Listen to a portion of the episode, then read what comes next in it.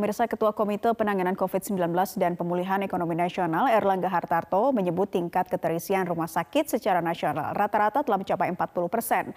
Namun lima provinsi telah menunjukkan keterisian di atas 50 persen seperti Kalimantan Barat, Jawa Tengah, Kepulauan Riau, Jambi, dan Riau. Kita juga melihat ada beberapa hal terkait dengan bor rata-rata.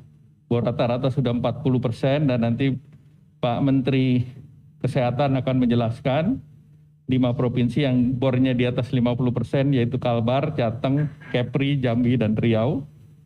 Kemudian tentunya terkait dengan hal yang ada di Kudus dan Bangkalan, kasus-kasus yang sudah ditangani oleh pemerintah nanti disampaikan baik oleh Pak Menkes, Pak Panglima maupun Pak Kapolri. Dan terkait dengan perilaku dalam disiplin prokes, kepatuhan Sumbar Jambi Jogja 91 sampai 100 persen, yang kepatuhannya 61 sampai 75 persen adalah Jabar, Babel, Kalsel, yang di bawah 60 persen adalah Sulteng dan Maluku, dan kepatuhan ini yang penting untuk penanganan. Layanan tes Genos C19 dibuka perdana di Bandara Internasional Kuala Namu Deli Serdang, Sumatera Utara. Di hari pertama, tercatat 85 orang telah mengikuti tes Genos. Dua di antaranya positif COVID-19. Informasi selengkapnya disampaikan rekan Dana Pangaribuan dari Bandara Kuala Namu. Guna meningkatkan layanan tes COVID-19 bagi para pelaku perjalanan, baik moda transportasi udara, laut maupun darat, kini berbagai layanan tes COVID-19 sudah diberikan kepada masyarakat, mulai dengan layanan tes COVID-19 dengan metode PCR, kemudian rapid antigen, dan selanjutnya adalah genus C19. Dan untuk pertama kali di tanggal 7 Juni 2021, tes genus COVID-19 diberlakukan di Bandara Internasional Kuala Namu yang dikelola oleh Parmalab. Dan untuk mengetahui seperti apa antusiasme penumpang Bandara Kuala Namu untuk mengikuti tes genus ini. Saat ini saya sudah bersama dengan penanggung jawab tim genus C19 di Bandara Kuala Namu dengan Bang Denny Irwansyah. Bang Denny boleh disampaikan untuk antusiasme penumpang saat ini sudah berapa banyak yang mengikuti tes genus dan bagaimana hasilnya? Ya, sejauh ini sudah ada 85 orang yang mengikuti tes genos dan hasilnya tadi kita lihat ada dua yang positif, namun sudah kita arahkan untuk tes PCR. Baik. Gitu. Kemudian Bang, untuk alurnya sendiri seperti apa bagi mereka yang ingin mengikuti tes genus? Berapa lama menunggu dan apa yang perlu diperhatikan sebelum mengikuti tes genus ini? Baik, untuk alur sendiri yang pertama kali harus download aplikasi dulu via Play Store. Kemudian mereka sign up dengan mengisi data-data diri mereka kemudian registrasi melakukan pembayaran, lalu menunggu, menunggu untuk dipanggil ke bilik, kemudian masuk ke bilik tes, lalu kemudian menunggu hasil sekitar memakan waktu 10 sampai 12 menit. Kemudian hal yang perlu diperhatikan adalah saya kami berharap penumpang puasa terlebih dahulu selama 30 menit, tidak melakukan aktivitas seperti merokok, makan yang terlalu mengundang banyak rasa, kemudian minum yang yang kemudian parfum itu semua mengakibatkan uh, mempengaruhi hasil daripada tes Ginos.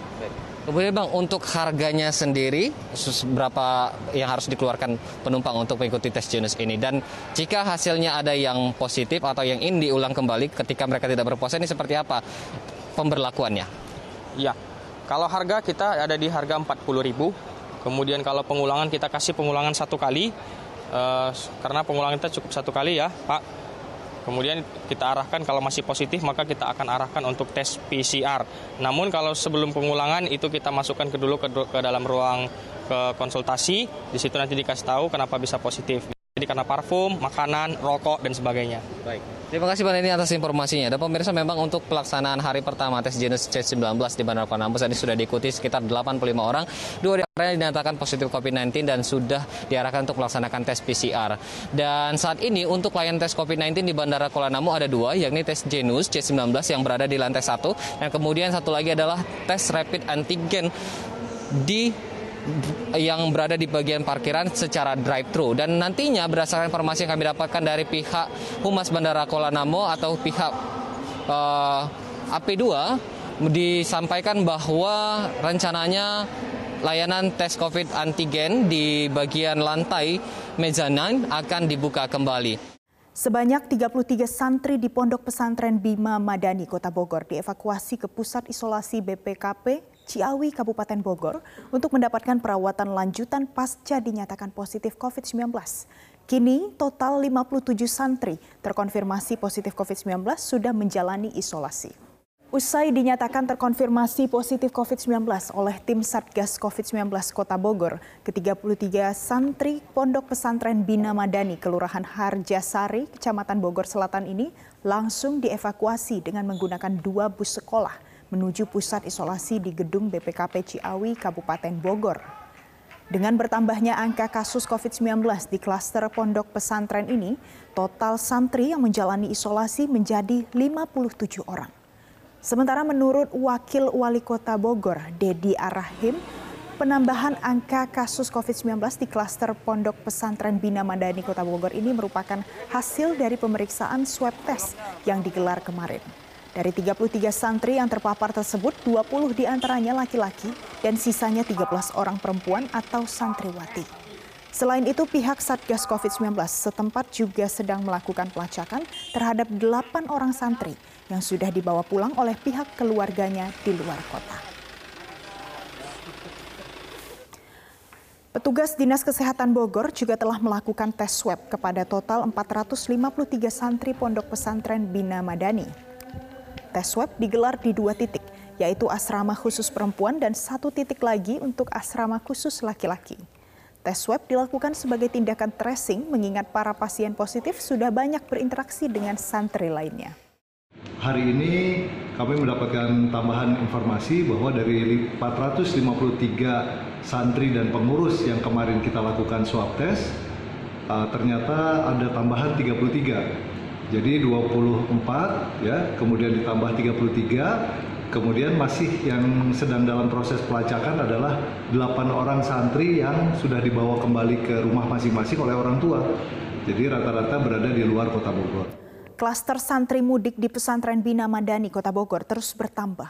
Petugas Dinas Kesehatan Kota Bogor juga telah melakukan tes swab PCR terhadap para santri dan juga pengurus pondok pesantren. Kita langsung tanyakan pada Wakil Wali Kota Bogor, Dedi Arahim. Selamat sore Pak Dedi. Pak Dedi, sejauh ini sudah berapa santri di pesantren Bina Madani yang terkonfirmasi positif COVID-19 dan bagaimana penanganannya Pak? Baik, terima kasih Mbak. Jadi total uh, keseluruhan ada 65 orang dari spesimen swab maupun rapid test antigen yang sudah kita lakukan terhadap 881 sampel.